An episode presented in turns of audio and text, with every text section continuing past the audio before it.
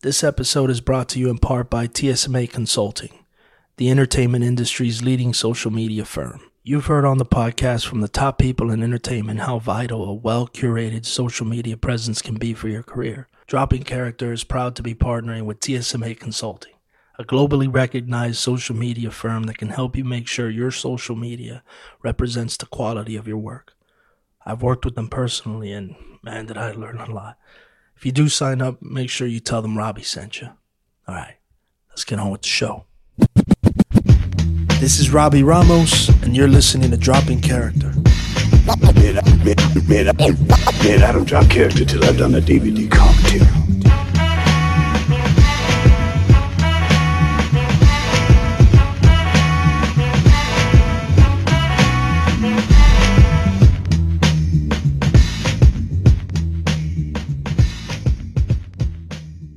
So Heels was uh, pretty amazing the way that it all came about. I had just finished Vikings, and about two years ago now, uh, we had been sent this project, and they said uh, it's this wrestling project. Take a look at it. Um, and I read the script, and I was just blown away by how well written it was, how amazing the characters were. And, The pilot. uh, the pilot, yeah. And um, I had a Skype with Michael Waldron and Michael O'Malley at the time. I was in Mexico when I did it, and uh, um, it, it, you know, it was amazing. I guess you know everybody involved were fans of Vikings, and they thought I was perfect for this role. So there really wasn't much to it except for just you know talking about, you know, if we can make my it work with my schedule, and And you were always for Ace. yeah. Or was there talk No, I about it? think I think for the most part it was it was they had definitely thought of me thought of Ace, but um, if I was to choose, I would have chosen Ace anyways because to me, what I loved so much about the character was was just how outrageous he was and and, and complex. And um, it's uh you know just kind of looping this in on kind of what your podcast is about it, it like what i love so much about ace is that he tries he's so enamored with pleasing everyone and and being the hero in everyone's eyes. And it's only when he finally drops that facade that he starts becoming a real human being. And and really you know and in a way kind of succeeding you know it and i feel like that's so true to just being an actor and just life is that when you when you stop trying to please people when you stop trying to be someone that you're not uh, the universe rewards you in ways you can never imagine. And i i think that for a lot of actors who are starting out they um, including myself um, it's only natural to look at success stories and look at people that you admire and, and, and we're inspired by that. But the big trap, I believe, is trying to be that because the only thing that makes Brando Brando is Brando. the only thing that makes any of these amazing actors them is the fact that they are authentically that person. And that goes with like, and that goes with everything in acting is like, I can't be anybody else but myself. I can be all these different characters, but what's going to make it interesting is the fact that it's coming from me you know, I mean, what makes Robbie Ramos so fucking amazing is that he's authentically Robbie Ramos, and like that. And I think that that is when my world as as a human being, kind of, and an actor opened up. I just stopped fucking trying to please, and Ace is definitely on that same journey. So Yeah. yeah, So when Mike when Mike reaches out to you, you said Mike and and and, And- Waldron, and right? Waldron, yeah. Michael O'Malley Yeah. and Michael Yeah. Waldron.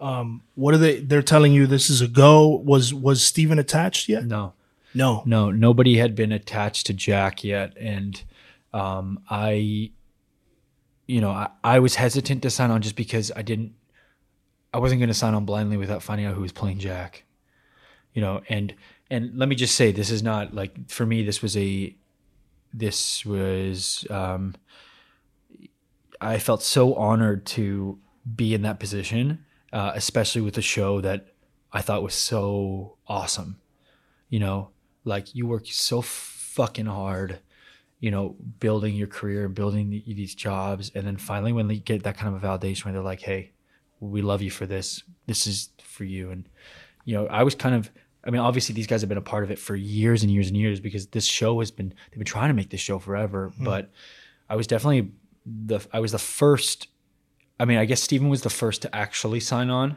but i was definitely talking to them um, Before. before and um and we were trying to just figure out like scheduling and stuff and then finally when steven signed on um, you know, I talked to Mike because I didn't really know. Uh, I hadn't I hadn't seen Arrow or anything yet, but uh, or Steven's work, but I do I did know of I knew of him, um, and when they told me about Steven and, and his kind of connection to wrestling and everything too, I was like, okay, no brainer, I'm in.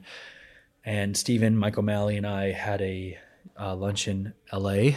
Um, about a month before we were supposed to shoot. So like a year and a half ago, So like And- January. or- Yeah. yeah. and I was like, 2020. Yeah, and we were so pumped, and I was like, "Oh my god, I'm so happy I did this show because Steven's amazing, Mike's amazing, and I think the show is gonna be amazing." We had been training for like weeks and weeks up to it in LA Damn. with Chavo, and uh, and uh, you know, just training all the wrestling stuff. hmm And then about a week later, we were literally leaving the gym. Chris had leaving the gym. Kelly was leaving the gym.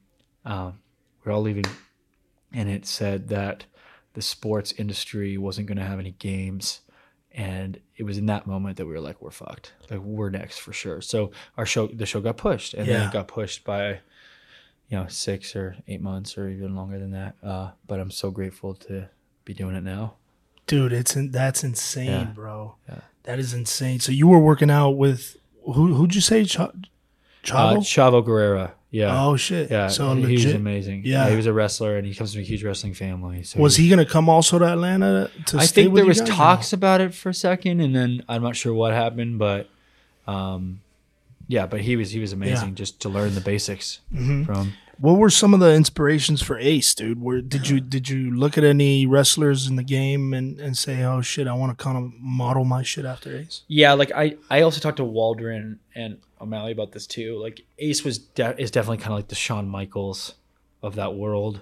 Um, but again, like what I thought was so interesting is that Ace was definitely his own. He's his own person. So I definitely took little bits and pieces from people. I really, really weighed hard on uh, my buddy Adam Copeland, who was or is the Edge, which is and he's like a WWE Hall of Famer. We did Vikings together, so Adam has been invaluable to me in terms of just like even when I'm on set, like and I, some weird thing comes up, like like like I would just pick up the phone and call Adam and be like, you know, hey man, this is this, you know, I remember uh, like we were talking about shaving our armpits, and I was like, I was like, did fucking did everyone do that? And I was like, okay, I'm gonna call Adam really quick. And I was like, Adam, like, what do you think? He's like, nah, man, you don't have to do that. It's fine. He's like, he's like, some people do it, some people don't, but like I never did. And uh, so Adam like uh, has been amazing, and it was so funny because he actually texted me right when we released those first look photos. There was an article that got put out saying like Alexander Ludwig like basically resembles I saw that. Adam Yeah, Edge yeah, Copeland. yeah, yeah. And Adam texted me and he was like, Oh my God. And I was like, dude, I don't know what to tell you. I stole your entire look. yeah. yeah. What what did Michael tell Michael Waldron tell you about his inspiration for Ace? Well, Michael, I mean, Michael was amazing. He he he he grew up in this whole world, um, so I he loved wrestling. I mean, he loves wrestling. I mean, but this Michael Waldron is like this, he is true to these characters in this place. Like he's from this this world. Um, so Ace always Shawn Michaels was somebody who always got referenced, and he just I remember he told me and he was just like, dude, this is the best character I've ever written. He was like, and I was just like, man, I, I could. This is the one of the greatest characters, if not the greatest character I'll ever get to play. And I know It's that a lot of pressure for you, dog. Right? To hear that from the it. fucking hundred percent. But again, like leaning on like where we're at from before, I'm in this place now of just like I don't give a fuck. Like I don't care what anybody thinks. Like I'm just gonna go in and just like I, I'm all about being a team effort and like being like amazing. But I'm like, like I'm just gonna go do the best fucking job I can and be a team player and and be there to make the best show. But like the more I start thinking about like pressure or Mm-hmm, what people would think and you know and that's and the second I lost all that, it's like my everything changed for me. Um, I imagine, you know? bro. I imagine. I mean, look, for me, one of the things about working on film is that now I'm all of a sudden in my fucking head, bro. Like Mm-hmm. I've never been, you know. I've always kind of had that that kind of wild free shit. Yeah. Because I come from theater in New York and all this 100%. bullshit, and so, but now finding this medium, Yeah. I, it's like it's a new thing, dude. Yeah. Um, acting is acting, but it's a fucking new thing for me, like a hundred percent. I feel like you probably because of now the experience you have of working on camera, and uh, correct me if I'm wrong, you get to a point where you start realizing, like, dude, I cannot give a fuck about Yeah. anything else Yeah.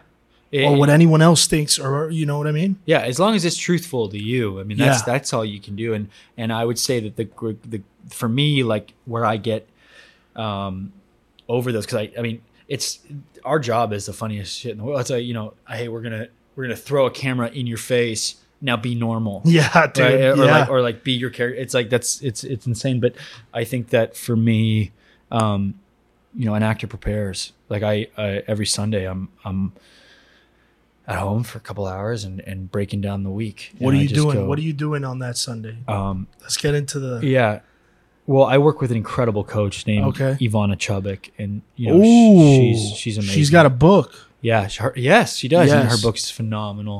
Remember her Um, book? Yeah, And basically, I mean, that's that is that's my my go to, and that's um, basically her process in a, in a nutshell is, you know, you hear all about about the method or you know what, you know, where substitution derived from or this and that. Um, the idea is that you'd use past experience to influence your characters, so that um, the idea being that if you and I are playing brothers, I can't cr- recreate 28 years of a relationship with you in a month. Mhm. So you draw off certain experiences and people that can help further this connection. Um, but what I love about Ivana's technique, she took that to the next level, and she said it's all about um, what you're going through now in this moment, so that consistently, it's like you know, if Jack and Ace are in a uh, in a problem, like what, who is it or what is it in my life that resembles this situation, and and what do I need to win from it in my life and in the scene? So uh, to me, it just adds that little extra thing, and um, both for me as an actor, but also I think for the audiences, it's just that uh, there's a little, uh, just at least for me, I've just noticed that you know people who uh, I've been grateful enough to have liked what I the stuff that I do. Um, have just it's that little extra like just I call it like a lean in. If you can make an audience member just go, "What the fuck is he thinking?" or like, "What's going on Mhm. in his head?" Um, then it's that little extra thing. So for me, like I that's how I break down every single scene, and it's not even the ones where I'm talking. It's even just the moments that you know. There's always something more that you can be doing, and to just make it the best. And then and then you're free, because once you've done that work, yeah, it's you know it's you're connected. you're dude. done. You already did the work. So once you get there, you let it all go. You don't think about it, and you just go have a freaking blast. And that's what happens. Is that this amazing experience happens, and I just feel completely free, and I don't feel like I'm looking for my words or anything. I remember working with Anthony Hopkins, and he is not only just such an incredible talent, but also an amazing human being. But we we worked together for about a month and a half, and I remember being like, Tony, um, tell me what you do. Like, like what is your process? Like, I just want to know. Like, you know, Right. and um, and that's another thing about acting. Just really quickly that I realized is that there is no right way to be an actor Mm. or to act. Mm-hmm. Like there isn't. Like it's it's whatever works. Daniel Day Lewis is not following some sort of you know like he's got he's figured out what works for him. yeah, You know, if he needs to be in character all the time to be the best, you know, it clearly is working for him. And that's Right. awesome. So I think that the key is finding what works for you, what makes you feel the most free. So what works for Tony is he is in his he took me into his trailer and he, he showed me his lines and all this stuff. And beside each line there was like number. And these numbers are like 150 300 like crazy high numbers. He's like this is the amount of times i've repeated this this paragraph or this thing. And i'm like you've done this 300 times. He's like because i and he's a little ocd like that and you know he'll admit that and he said because when i know this like the back of my hand i'm completely free. And you know bryan cranston has a book called a life in parts. Uh, it's i don't know if you had a chance to yeah, read it. Yeah, yeah, yeah, it's yeah. amazing right? And and and he said uh, the same thing. It's all you know he he's an actor prepares. You come showed up. And then you let it go. And and that's the thing it's not just about it's not about being like oh i don't care and i'm gonna just come and do my lines and f- fuck everybody it's not that at all it's just that once you've you've got all this ammo because you've worked so damn hard on everything that you're impenetrable and you can just go and have an amazing time and stop worrying about the 60 people who are watching behind a camera or having somebody stick some you know a camera in your face and this and that and just go with the flow Is that the only thing? Uh, so fuck. First of all, that's amazing, dude. he had the numbers next Yeah, to I know. the Well, yeah. Uh, but is there anything else you picked up from working with him for a month?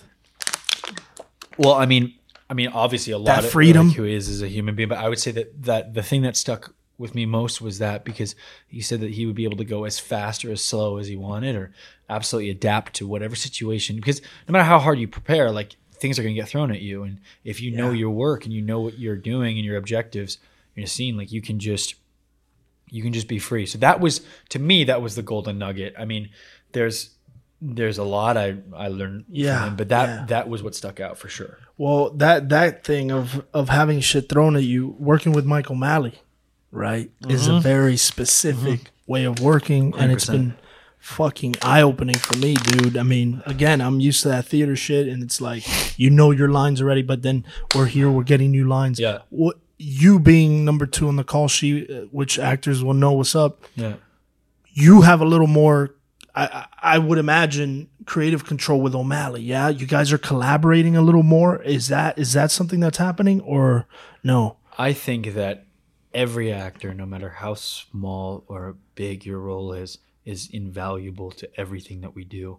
And everyone, and I think Mike would agree that like anyone who comes up to him and has an idea, Bro. he accepts that shit. A hundred percent. so I, I definitely wouldn't say that I have more or less than any than anyone else next to me. Yes, I definitely probably have more conversations with Mike just because we're Yeah. around each other a lot more. Um, and you know, Mike, as you know, is he's blown me away. Like Amazing, talk like I I can't believe how much energy this man has, and also just like how d- I've never seen anybody so driven Incredible, uh, dude. to make some, and especially a showrunner and our producers, man. Like everyone is on this set every single day, showing up. That doesn't happen all the time. Really, bro? See, I don't know. This is my No. first fucking so dude, I've been on shows where like you know It- bosses and producers and this and that, like they don't show up. wow. That's not regular. We are so spoiled on this. I like, know, dude. They are here every single day trying to make this the best thing. And to me, that is an amazing sign because it means that people believe in this. So it's been, yeah, it's been uh, a, this project, man, has been a dream come true. I wish that COVID wasn't a thing because I feel like the only thing that I missed on this show is from a personal level is like more of a connection with cast and crew, and it's only because like we were in a bubble, Quarantine, dude. quarantining, quarantining, and then like, like you're we were allowed to kind of see each other, but not really, just in case. It was kind of like this really weird gray area. So I feel Yeah. like I'm excited to do this show again. Hopefully, uh, when when we don't have to worry as much about about COVID. I agree, brother. Yeah. I agree.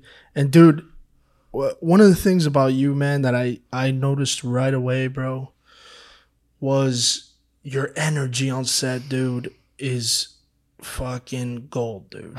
No, eh, like seriously, right? Because I think so much of the tone of what happens on set is set by those first few guys in the call sheet. And I know, I know you you want to, but it's big, dude. It's big, and and and your energy in particular to me stood out, dude. Um, man. I, I I worked on this. I, I had a recurring on Snowfall, and then it fell through because of this show and because of COVID and all this Yeah. bullshit. But Damson Idris, do you know Damson Idris? He's a British name. actor Yeah, yeah. he's the he's the lead in, in Snowfall, Yeah. and very similar to you, man.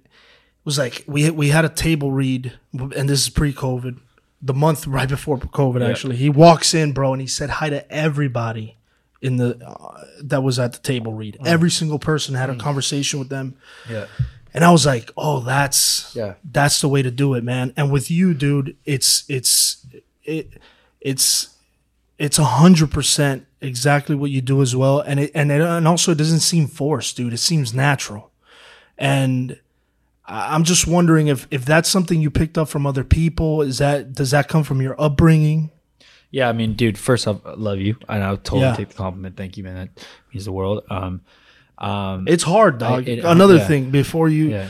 it's hard because you guys have a lot of pressure, dude, and and and um and there's so many egos and energies on set, and, Yeah. and being an actor, you're fucking open to all that, Yeah. and so it's hard. It's not an easy thing, dude. So go ahead, keep it where you're saying. I mean, that's my that's my parents. That's the one thing Yeah. I got to say. Like my my my my parents were just you know my dad came from nothing and, and really worked his his way up and, and made something of himself and my mom is one of the most loving kind human beings on the planet and is has uh I mean I really wouldn't be here with her without her. She was she's been my biggest fan since I was hmm. a kid. So I think that my upbringing was you know I was raised to treat the janitor and the CEO the same you know and like for me like it's so and it's so funny to me when people don't because I'm like like you, you must actually be insane because this is so obviously a team effort. And not only that like my performance lives or dies on the fact that not only am I doing my job to the best of my ability, but that you're doing your job to the best of your ability. The hair and makeup department, everybody, and everyone works the best when we feel like a team. Like it's not it's not rocket science. Like I don't understand when these people when I hear stories, like I've been lucky enough where I don't feel like I've experienced a ton of that, but I hear stories and I'm just like, no way. Like it's you know, I know for a fact that like, you know, not too soon when you're fucking accepting your Oscar and you do your next movie, you're gonna be the same damn way, man. And like No, I no doubt. and that's like I feel like most pe- I do believe most people would be that way. Yeah. Yeah. I, I don't know what it is either, man. I mean, is there something, could you see it though? Because in your position, could you see where the pressure or the jadedness of being in that position for a while, maybe? without a doubt without a okay, doubt so talk for to me sure i can that. i can Yeah. totally see where like how that could happen How? You Because know, I don't, because, but, but that's when you sur- i feel like that that that is when you surround yourself with yes people and and and we you know I, I love acting i do like i think it's an incredible it's my uh, it's my dream i can't believe i'm getting paid to do my dream uh, and it's amazing but like i also do feel that like it can be an egotistical thing you know the the just the idea of it in general is i i love it. I'm not trying to judge anybody who does it. I'm just saying that you, you, like it's that's we, we are the product in a lot of you know what i mean? So i think that it's very easy for people to believe that when something does well because their face is on it that they were the only contributing factor to its success you know and if you have everybody else kind of just saying yes yes yes and you start making a lot of money. Yeah. you know and i think that the key is surrounding yourself with good humble honest people and keeping yourself in check you know living in consultation just going whoa was that like you know and and righting those wrongs. I mean we're human. People are going to make mistakes. People are going to snap. People are going to get upset. But i think that it's you know if you can't check it before you certainly make up for it after you know and just have that like conversation with somebody. You know sets get hot. Like people get heated and you know it's a lot of stress sometimes and you're running you know against the clock and so i don't know. I, yeah i don't really know the truth of it but i do believe that there's an a- there's a difference between actors and celebrities. And i feel like some people get lost in their own celebrity and forget that they're uh that they're actors first. It's such a powerful illusion, though, isn't it?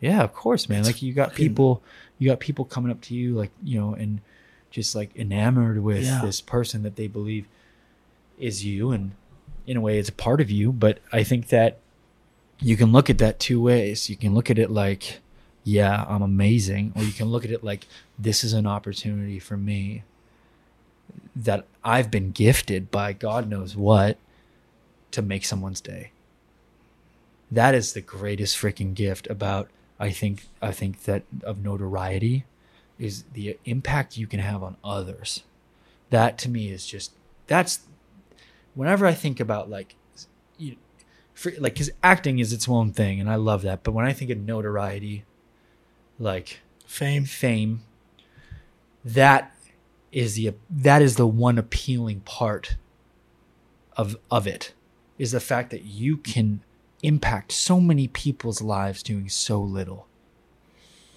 by just being a good dude Yeah. you know That's by true, just dude. being a good human being and and and you make someone i'll never forget like man like you just go up to somebody oh man i'm a huge fan they're crying or whatever you just go up and you just go I'm just, I so appreciate that. Thank you. And like, thank you so much. And like, and suddenly you're just like, wow, like, I can't believe that, like, fucking I wouldn't go up to myself and say, you know, Yeah, like who the fuck yeah. am I? But like, but but to people it means a lot, and that and I'll never forget when I went up to sports players and people that I Mm-hmm. admired when I was a kid, and um, so I think that that's the one one interesting thing. But it is easy to get lost in it, and I think you just got to keep yourself in check.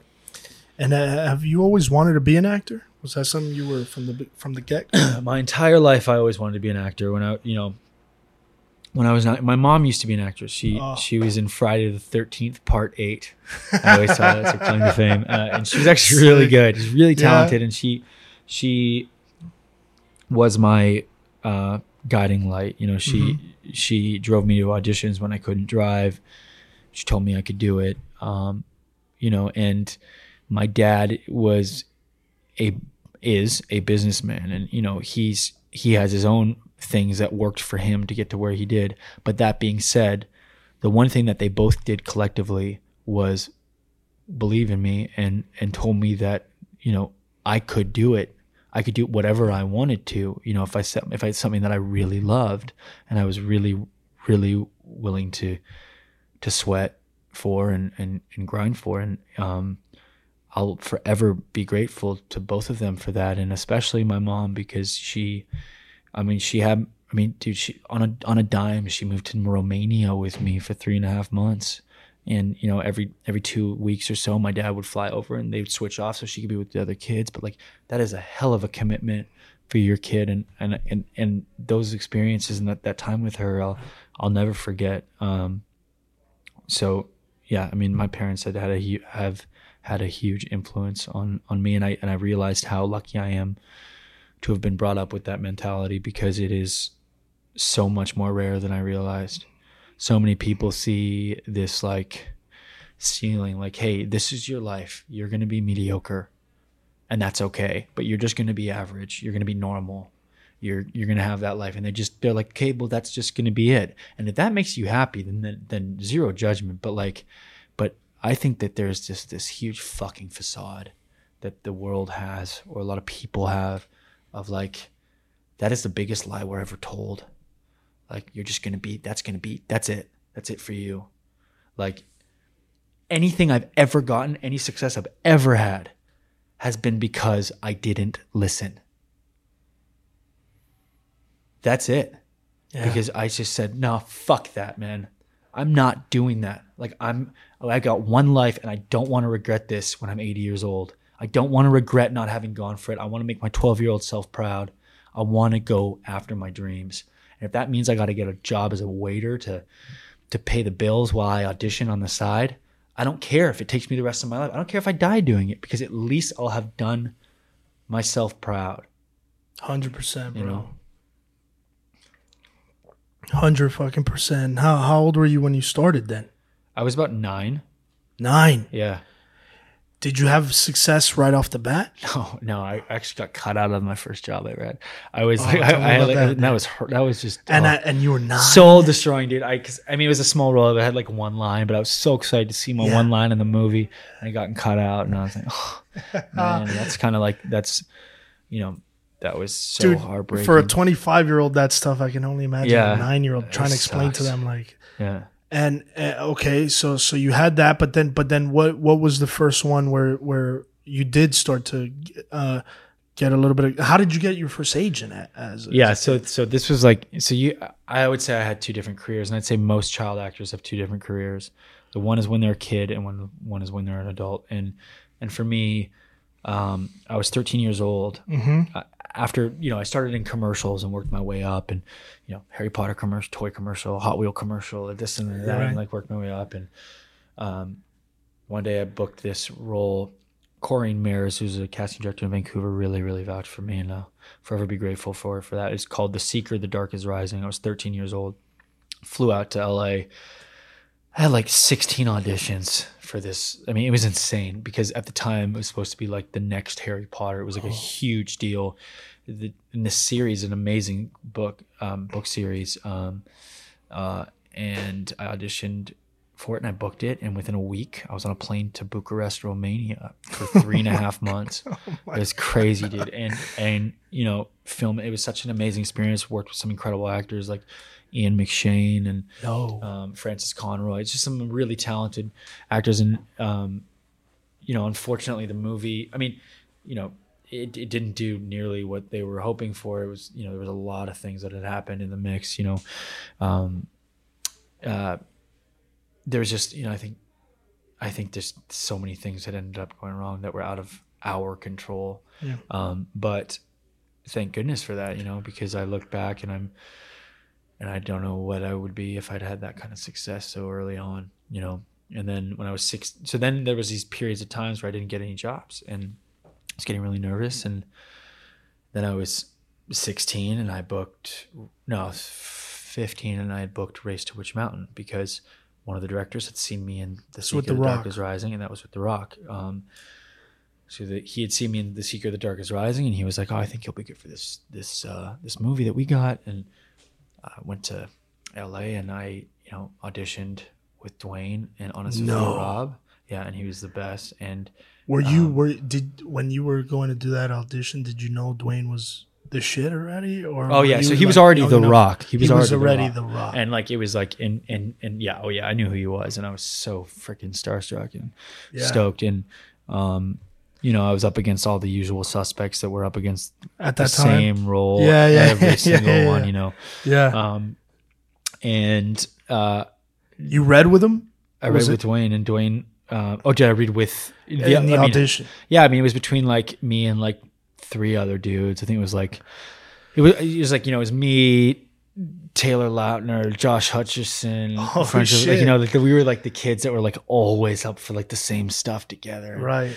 Josh would always book a bunch of roles, and then you know Taylor would book a couple, a bunch of roles, and it was like you know I'd book a role here and there, and Ah. it was you know but you'd always see those guys in, in in the room, and then of course as time went on, you'd start seeing like a bigger group of people people, but um back when we were like kids, yeah, that was that was kind of like the usual suspects. So, anyways, I booked that one, and Dwayne was amazing. Um, just one of the most charismatic, lovely human beings I've ever worked with, and he was like a big brother to me. Um, he gave me his favorite guitar for my 16th birthday, and we used to like, I, I, you know, I went over to his trailer and we played music together, and he was just amazing. He was amazing, and um, we, you know, stayed in touch. I mean, uh, you know, he he would send me happy birthdays every month for years. Was that movie?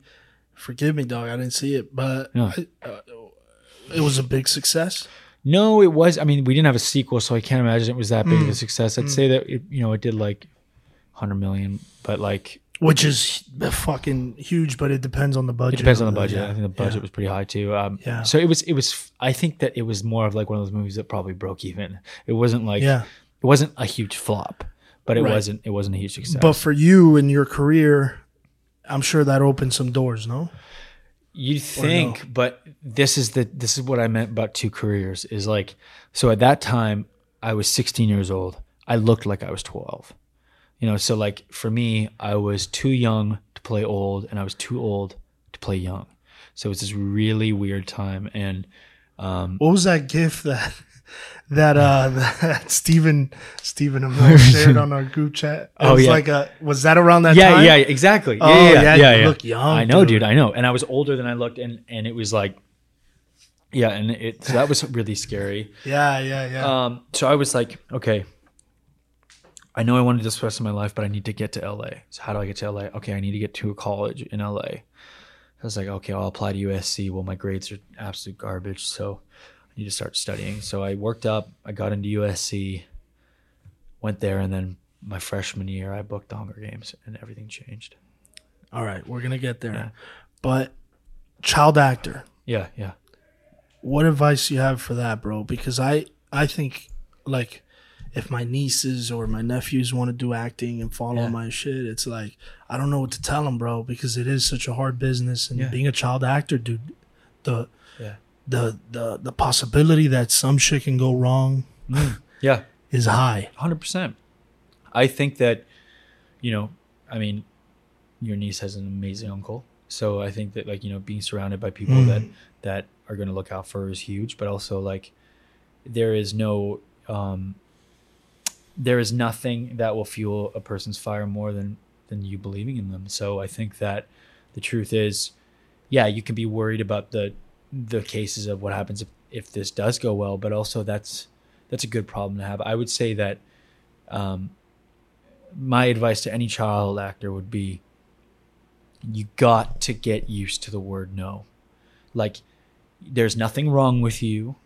And this is for every actor. There's nothing wrong with you. You're not not talented. You just aren't what they were looking for in that moment. And if you start like if you start judging yourself or shitting on yourself for that, like that's your own ego. Stop pretending that it's your fault. Oh, what did I do? What did I do? It had nothing to do with you. It's like that has to do with like somebody decided that somebody else was better for that role. And, and that's okay. That's not on you. But I feel like so often we take it so personally because we want it and you visualize what's going to happen when you get that role. So not only did you just lose that role, but you lost the dream of what that role was going to bring you. And it's toxic. So as a kid, as an adult, as whatever actor, like get used to the word no. And as Bryan Cranston said in his book, you um when you go into an audition, you're not there to get a job. You're there to give a performance. Remember that. Like you go in and you leave it. You know what I mean? And that's Yeah. so that's my advice to like all all the kids. But I'd also say it's about gaining experience. And by the time you're 18, whether you like it or not, you're going to have to reinvent yourself because you're going to hit puberty and things are going to change. So just gain experience. Work, work, work, work, work on whatever you can because the more the more experience you have, the better it's going to be for your long-term career. Now you were saying that you were a certain age and you looked younger. You made a did you make a conscious decision to be like I'm leaving this child actor shit because you could keep going for for for roles that were younger than Yeah. you I'm sure. Yeah. So at some point did you make a conscious decision of like I want a little bit more of a dramatic kind of thing or, or was that something that just kind of happened with the Hunger Games? I mean, I think that it kind of happened with the Hunger Games, but but I mean, I was still playing and you know a teenager. I wasn't like playing a thirty year old. Um, I got very lucky, and I think that there does come a point that when you get a certain level of success, it's about what you say no to, uh, and being really smart and saving your money because like taking a job for money is um, yes, of course, sometimes you're going to have to do it and you're just going to deal with that. But, but like, you need to be careful about the kind of actor you want to be. Is that the, is that what started happening after Hunger Games? You Yeah. started getting okay. So then once you, once that started happening, I started realizing I need to be smart right now about what I'm going to choose to do next. You know, obviously like grown ups two was a thing. And I was like, well, obviously I'm going to do that. I'm going to work with Yeah. Adam Sandler, David Spade, and Chris Rock. Like that's amazing. That's gonna be so fun. Uh, but then like Lone Survivor came around, and you know when I start looking back, all the jobs that I didn't get, I'm so grateful for because at the time it, it, it knocked me down. But when I look back at it, either the job didn't pan out nearly the way I thought it was going to for for whoever got the part, or or or the or the movie itself didn't do well Yeah. but also it just it just made me start to realize that like i what it takes to be really good you know and, and, and really great as an actor and how much work actually goes into it and learning to love the process learning to love that journey and and love your craft. That wasn't something i think that i had starting out. I loved movies and i loved acting and i loved it but like i don't think that the artistry of it was something that I was like enamored by yet. But after um, Hunger Games, um, the next big kind of win for me was Lone Survivor, That was a big uh, one. and that was a Navy SEAL film I did with uh, Peter Berg and uh, Mark Mark Wahlberg and um, Taylor Kitsch and Ben Foster and there's Emile Hirsch. It was a great great cast and uh, Marcus Luttrell and his story was amazing and that was an incredible experience and definitely for me like that was like the first kind of like I was playing the rookie but it was kind of like a more grown up role for me Yeah.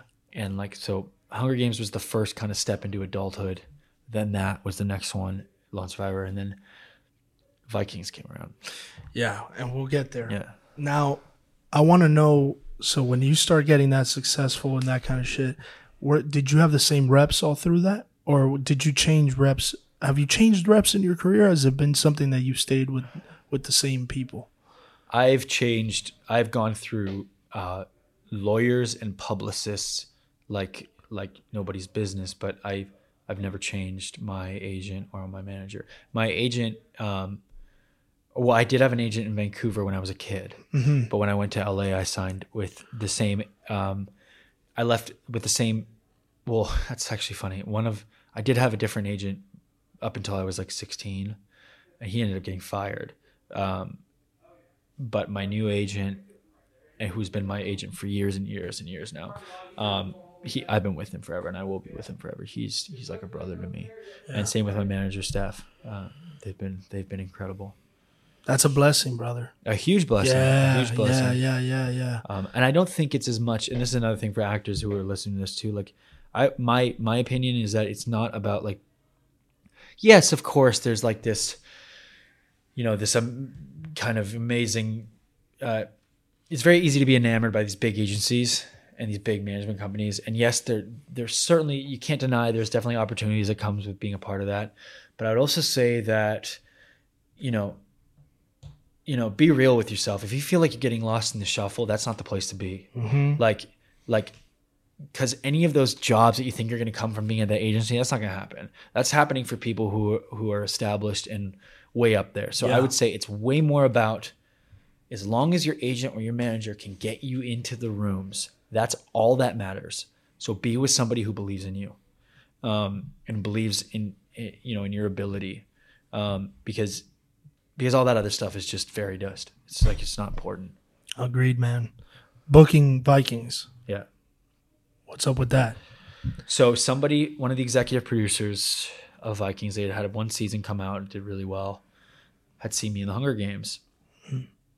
And it's funny how one movie feeds the other.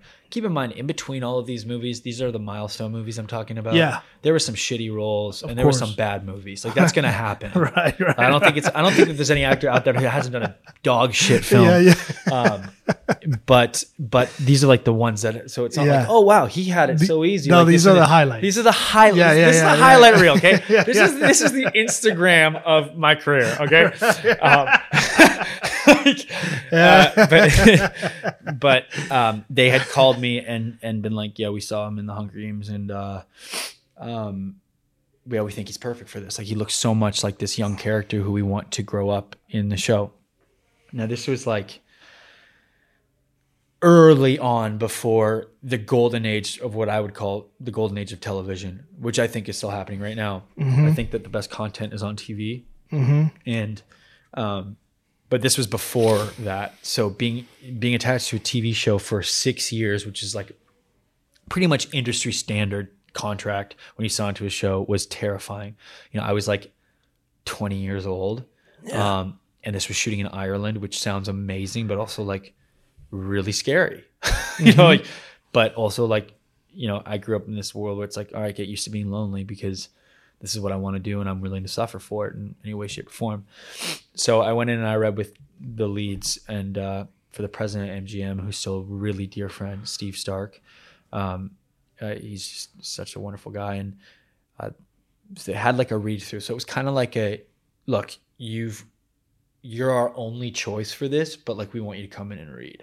Okay. So whatever that is, Yeah. and it's still an audition. Uh, You know what I mean? Like, and and If you fuck that up, yeah, exactly. It's and, over, yeah. And I even and I and I would go as far to like even when I was reading other actors for heels, you know, I came in as prepared as I possibly could because regardless, like I want to give those actors my best, but also like I think that it's always a performance. Right. It's always an audition, no matter what, no matter what. Um, nothing's ever solid until you're you're there. dude, how many stories have you heard of people losing their job at the table read? Exactly. And that's happening more now. Apparently, uh, Marsha Debonis, who's playing Debbie in our show, which I'm trying to get her on, but we'll see. Oh, dude, you got to interview her. She's amazing. She knows so much about Yeah, fucking. yeah. She was in casting and all these things, but she said, "Yeah, that's something that's happening all the fucking time. Over Zoom. Table reads. Yeah, right. Yeah. You're fucking cut. oh, yeah. it's so scary, It's dude. terrifying. Yeah, but But no, again, but again, like you prep and then fucking leave it, Yeah. leave it to Yeah, the no wind. doubt, no 'cause that's out of your control. Um, so yeah. So anyways, did that reading. It went well. They offered me the role, and Mm-hmm. I said no. no. Yeah. Uh, and it was strictly financial. I was like, uh, you're not paying me enough and I'm not going to do it. Um, and uh, they were like, okay, well, we'll offer it to you again and we're not going to pay you more money. And I was like, no, I'm not going to do it. They came back a third time. They're like, you like need to watch this show and like you need to see where we want this this character to go. Because I don't have a TV quote. I had a movie quote. I've only ever done film. So they, you know, they came in like low and I was just like I ah, like see. I'm like I can't like like you're asking me to come do this show for nothing and like what uh, move to Ireland and then lose all these other opportunities when like I've just had a you know some great movies come out. Um but they're like you need to see this show and we're not going to pay you more. I was like fuck. Okay so I watched I watched the show and I had you know met with Mike or I had talked to the executives about where this character was going to go. And they were like this is the journey of your character. You know god willing we make it this many seasons and then i thought to myself what an amazing gift to be able to show that kind of an arc from a boy to a man to a father to a warrior to a king to a legend and like that eh, most actors never get an experience to kind of show that kind of an arc over that that long uh, so from an acting perspective, money wasn't even an object anymore. I just said, "This is this is an amazing experience. This is this would be tremendous." And you know, by the grace of God, we made it through six seasons, and I was able to do all of that. Did you renegotiate along the way? Of course. That's, you know, the funny thing about how that works is like you actually, you know, technically you can't like it, in until you Yeah. unless you give them more time, you you're not going to. But what I did, it just goes to show like just it's about who you know. Is I called, you know, Steve and at MGM and I just I pleaded my case and I was like, man, this is MG, MGM's biggest asset. This show has done better, I think, than all of us could have expected. I I feel like I've, you know, and I, again, I signed on to this show expecting it was going to be a 10 episode season so I could still do film. But it was doing so well, they had extended it to 20 episodes. Long story short, I just, you know, I, pled, I pleaded my case and they ended up uh, finding a, a way to get me up, to get me out of my deal a little bit early and also give me a raise for my final season. So that was really, really lovely. And of course, your quote does go up over time. And, you know, money isn't everything. I think, especially when you're building and even now it's it's about the work but you know No, but it's important, bro. without a doubt you need to know your worth there's no Yes, doubt there's a business there's a business to this and like you gotta you gotta know that like it's checking that box that creatively it's a check or financially it's a check or Yeah. you know i think that it's gotta check a certain amount of boxes so without a doubt and that's when and it's not like i was getting paid nothing it was No, no. you know, it was, it was great for anybody but like based on how the show had done they they honored that and uh, that was that was great When you're shooting 20 episodes a season, what are we talking here in months? 10? 11 Bro. 11 months out of the year in Ireland, dude. It was No, crazy. dude. Yeah, you go home for Christmas and you'd be right back filming again. So your personal life is where? You're just Gone. fucking gone. bro. Gone, gone. Like just, uh, I'm just away. Like I, and that was another thing I said to him. I was like, you know, man, like even my friends from the show that I just kind of came up with, they're all gone now. Like I was it. So it was very, it was really lonely, but it was so creatively fulfilling because I had so much to do with my character. And it like creatively, it was the high for me.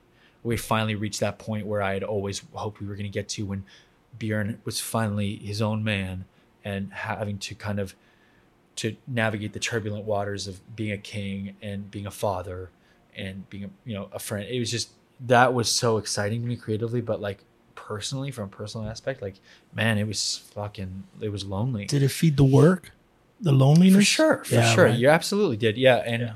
you know, I that's where I kind of my companion was my work. And luckily I had a lot of friends on that set from the crew because the crew had basically stayed pretty consistent the whole way. So that Mm. was amazing and that was a saving grace. But they're tired on the weekends, man. They've been working all week, and so have I. So it's not like you're you're kind of alone at that point.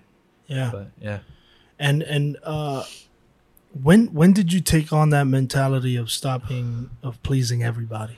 I would say, you know, I grew uh, through the show. It was in that, yeah. Vikings was like a huge, was a huge moment for me as I, you know, I just, and I think experience the experience of being on a TV show is invaluable. You've got to, I wish every actor got a chance to be on a show like that for that long because just being in front of the camera, just that repetitiveness every day, it's like you just, you get so comfortable with it. Uh, and I just, how it really went down was like I met Ivana like on, on that set as well, my, my mm. coach, because my one of my closest friends, Travis Fimmel, who played my father on the show, he's a tremendous actor. When I was starting out, I remember just noticing it right away. I was like, this guy is amazing, and I was just like, what are you doing? And he took me through, you know. And I think being being humble enough to ask those questions to people is invaluable because people want to tell their story. People want to help people if you're willing to like like I think you doing this podcast too, man, like that's it's genius because like you're gonna hear all these other stories from like like you know the theater world like the back of your hand, but like think about all the amazing things you're gonna hear. Dude, Like, I'm picking all your brains, bro. It's That's brilliant. all I'm It's so doing, smart. man. I mean, Chris, I, I want to do Mary, that, man. It's genius. Like, Yeah. it's because just there's, you know, no matter no matter if this is your first day on set or you've been in this business for years, like, peop, everybody has something to offer. Um, so, anyways, Travis sat me down and we worked nonstop on, you know, uh, he showed me his process. He introduced me to his coach, and we've been working together ever since. And, and Travis, uh, you know, has been uh, just not only just an incredible friend, but an amazing mentor. And are you skyping with Ivana from over there? Like, how is she flying over there? What uh, what's the process with her? Yeah, I mean, she would fly out, but like, and she did a few times. But really, what I would be doing is just phone calls, Oh yeah, just phone calls. Yeah, and just like going over. We were kind of learning by fire because I was filming as we started mm. working together. You know, so it was it was a lot, but it was amazing. and brother, let's get a little personal here. If you're if you're down, if now we can. When Yeah. when did when did you get sober? So I got sober, you know, pretty much on that show. It it's you know when I went to rehab was I was like 25, 20, yeah, 25. So I I basically was in Vancouver. I think the show had been done. I, I spent my 26th birthday in rehab. And I remember I went back to Vancouver. I had a big blowout. Like, and I think that, you know, I was able, I was managing my substance abuse like through like, even when I was working because like I, I just, I love my work a lot and I just, but I, you know, these lonely weekends I'd be by myself and there was just nothing. And I think that it just kind of started to spiral out of control. And there was just a moment in time when I was in Vancouver and I just said, holy shit. Like, like I would go missing. Like it wasn't like, like I would be gone. People wouldn't know where I went for like days. And it was alcohol. Yeah, I mean alcohol, drugs, whole- everything, Oh, everything. everything under the sun, and it was like to the point where, um, I, I was just like, I can't do this anymore, and like, I just I gotta get I gotta get right. So, I checked myself in within three days of that experience to rehab in Arizona, and I was on a plane and spent 50, 45 to 50 days there. Um, and it changed my life. And it was the best money I ever spent. And it cost a fortune to go. Like it was crazy. And I didn't have that money, you know, especially then. Uh, but, but it was, Was the this best in between investment I ever seasons? made. Yeah. I mean, yeah, yeah. Yeah, because I'm trying to remember when. I feel like it might have been just after I had. I had wrapped because it's, but I can't. I, I gotta look at the timeline again. But I feel like it might have been right after we had, because I don't remember having to go back. After that, so maybe it was just. 20, 27, 26, 25. Yeah, no, that would have been after, right after the maybe. The show yeah, I think it was like right after the show had ended, but I had been sober on the show that because I had had a big relapse. I had been trying to stay. That's what it was. Hmm. I had been trying to stay sober for a long time, and it'd be like six months, and then I would relapse, or I'd be like sober for like whatever. And I was like, no, I can do this. I can go to meetings. I can do this. And then I was like, okay, I'm, this is obviously not working. So that was, I think it was just after the show had finished. What did you use to to cope, bro? Because it is so tough to cut anything you're addicted to, man. And I'm always interested in in what what do you replace that that urge to to fucking indulge in shit with? um you know like sobriety is is a it's an early man's game you know? It's like getting up early and meditating and routine. You know, aristotle said you know freedom is obedience to self-formulated rules. You think about that for a second. Freedom is obedience to self-formulated rules. And it's so freaking true. I'm like when do you feel your best? Do you feel your best when you're like you know what? I'm gonna get up at this time. I'm gonna do this. I'm gonna do this. And then i'm gonna give myself two hours to do fuck all but then i'm gonna do this. And like those that is real freedom You know Jocko? Jocko Willink? no Oh, I gotta turn you on to this dude.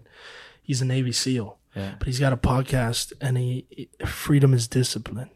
yeah That's his shit. no it's the truth man Yeah, dude. that's that is like you're speaking facts like the the best i ever feel and the and if and i can't be grounded in my life if i can't be grounded in my work if i'm not grounded in my life you know so like for me my high became the wins the personal wins like not just in my career but in my life in my and let me just say to anybody who's struggling like with substance abuse or anxiety or depression like you know it's like losing especially substance abuse it's, it's like losing your best your love. Like you know the best thing that you ever had your it's your higher power is alcohol and drugs because that's what you would use. It's your medication. It's what you would use whenever you were feeling depressed anxious anything that's what you would go to. So then you don't have that crutch and suddenly you have you're faced with this very real reality of who am i? And why am i feeling these feelings? Because i can't cheat anymore. Like this is just i gotta face myself. And that's a scary scary thing. And i tell this to people who want to get sober. I'm like dude there is no magic pill there is no you don't go to rehab spend a fortune and they give you a shot and you're sober. You have to want it.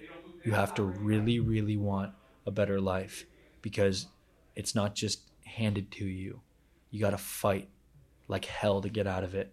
But man the rewards are limitless. And that's the truth. And like the first year of sobriety is is i mean the first couple months especially are brutal and then it gets better and you go in waves and you know but let me tell you man like you've been sober for once you've been sober for a couple years and you start realizing you know the things you start seeing holy shit in three years this has happened. Hmm. You know I, I, mean, I can't even imagine what 30 years would be like but like like like and being that person that people can depend on that your brother and your sister and your mom and your friends can call and you, you know you're going to show up that's the man i want to be. Yeah. i don't want to be that i don't want to be that guy anymore and i think that people especially artists like they feel or at least i'll speak from my personal experience you feel this like i gotta be this like tormented tortured soul. I need to have struggled to really be an actor and that is horseshit man. It's mm-hmm. such bullshit. Like you know you want to be amazing it's just learning and studying and prepping and just being being that guy Yeah. And and you recently got married, man.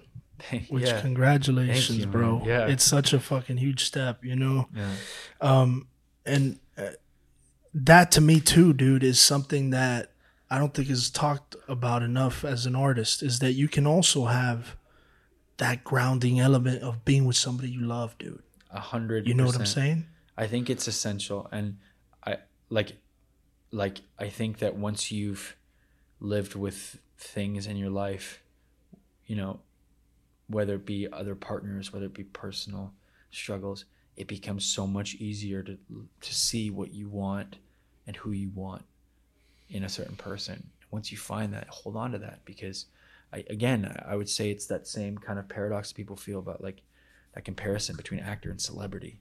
Don't get it twisted, man. Like you can have a normal life and be an actor.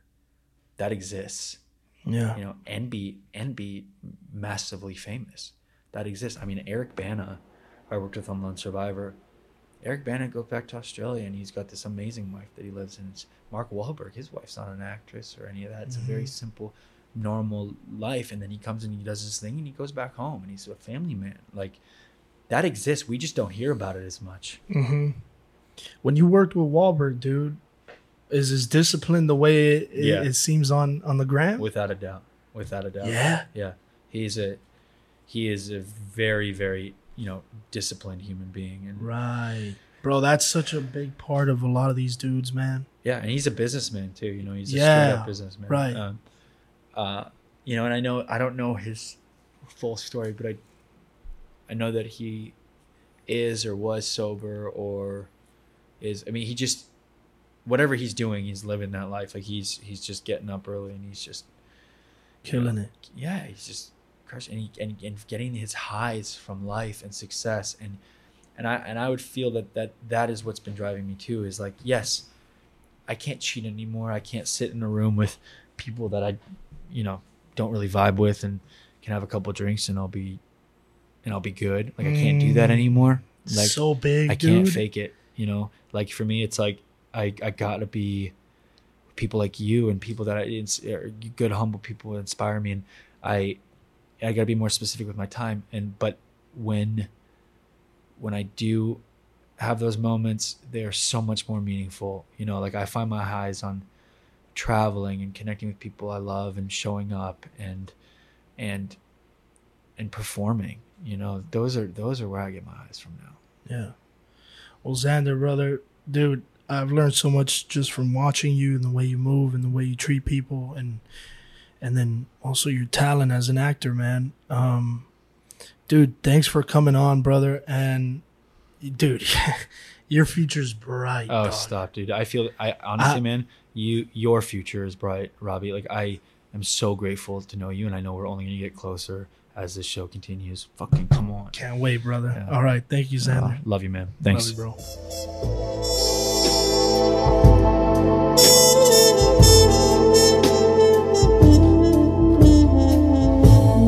Me, I know who I am. I'm a dude playing a dude disguised as another dude. What? You dudes don't know what dude he is.